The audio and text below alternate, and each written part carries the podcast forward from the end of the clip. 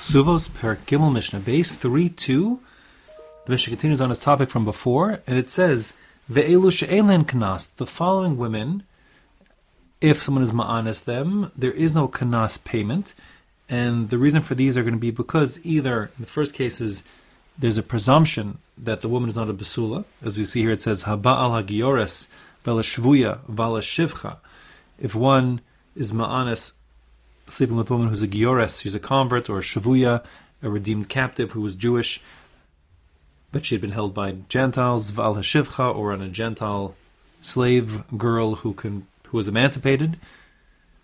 As the as the Mishnah says, sheniftu, the captive was redeemed, shnisgairu, the convert converted, finishtachru, and the slave girl was emancipated.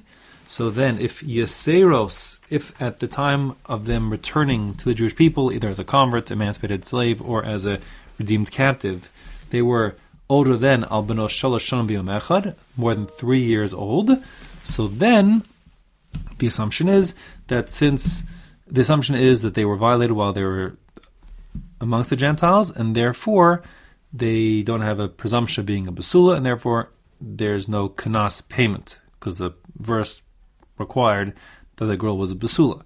Now Rabbi Yehuda disagrees. Rabbi Yehuda Omer shvuya sheniftes. If you have a woman who had been held captive, a Jewish woman who was held captive, harehi bektushasa afalpi shegadola. Says Rabbi Yehuda, a Jewish woman who is held in captivity by Gentiles is presumed to have remained chaste and protected herself, and therefore they didn't violate her, and therefore she um, would if one was ma'anaser, that would incur the kanas penalty. Now, there's actually machlokas amoraim, exactly what Rabbi Yehuda means. According to Rav Yochanan, he means in general, in all situations. The presumption is that Jewish women protect themselves, they'll do whatever they can to avoid being violated, and therefore, a woman held in captivity, even older than three, does not have the presumption of of having been taken advantage of, and therefore um, certainly there's a kanas for one who's ma'anaser, but more than that, in general, she's presumed to be untainted, still b'ktushasa, still, and therefore she could stay married to a Kohen, she could eat truma, etc. The other opinion, that of Rava, says that Rabbi, Rabbi Yehuda of our Mishnah is coming to argue just in this localized issue, that um, we do remain concerned that she was violated and would force her to separate from a Kohen and not eat Truma. But if someone is Ma'anas her, we still force them to pay a Kanas. And similarly, if someone marries her, they're forced to make the 200, the full Ksuva payment of 200, because in this regard, I'm not regarding Kohanim, but in other areas, um, we of marriage, we still presume that she remains a Vasula. In any case, the halacha doesn't follow like Yehuda. Now, the next part of our Mishnah is talking about back to Kamli B'Dirab Minei, where we have women for whom the penalty for sleeping with them would be a capital punishment, execution by the Bezdin. And that being the case, we have the principle of Kamli B'Dirab Minei that we enforce um, the we're concerned with a more severe penalty, that being a capital crime of, of death, um, and therefore we don't have the kanas in addition because that would sort of like demean or diminish the gravity of the of the primary crime. So the Mishnah says, Habal Bito, if one would um, sleep with his daughter, this means that, for example, a daughter that was like the offspring of his own rape victim. Val Bas Bito, or his daughter's daughter, meaning a granddaughter. Val Bas Bino, also a granddaughter, that's one from the son. Al Bas Ishto, or if we're talking about now his wife's daughter. This could be actually his daughter also um, or it could be his stepdaughter, Bal Bas Bana, Bal Bas Bita, or his wife's granddaughter, um, whether from the son or daughter. It could be his granddaughter too, therefore. Eilem Kanas, in all those scenarios, there's no Kanas, um, because the penalty for those crimes is um, Sreifa, uh, is execution. And that being the case, there's because of Kamalei with B'Derab we are worried about in focusing on the severity, the more severe issue of execution, um, even if we actually won't carry it out.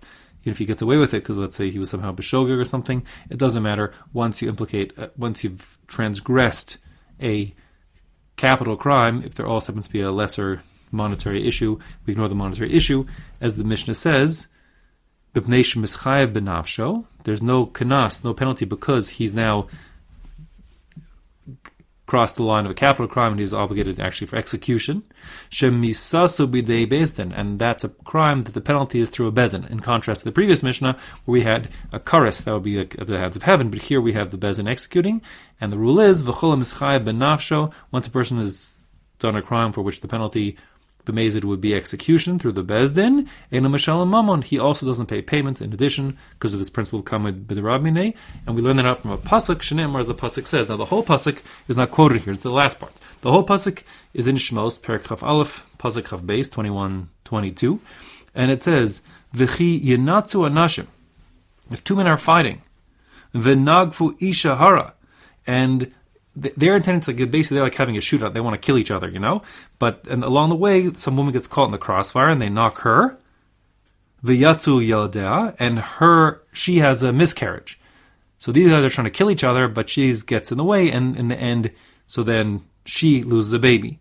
So then the pasuk continues, and this is what is quoted in our Mishnah: "V'lo ason." If there was no mishap, meaning if no one actually died, then anoshia anesh, then the perpetrator who caused the miscarriage will pay. He'll be punished, meaning he has to make financial restitution to the woman who lost her baby. If one causes a miscarriage, that's not considered a capital crime. That's considered to be um, like a, a, one's obligated for damages, meaning he has to make financial restitution. So the implication is, if there was no mishap of death, then he pays. But if actually he intended to kill his friend and he killed his friend, so then um, the murder takes the front and center stage, and there's no additional compensation to the woman because that's sort of secondary, and we don't want to diminish the severity of the actual the, the murder itself. So similar over here, since there's a capital crime going on here of of um, of one abusing his own daughter or granddaughter, God forbid. Um, so therefore, that's the issue, and there's no penalty, and because it's overshadowed by this much more severe crime, which carries with it the death penalty through the Besdin.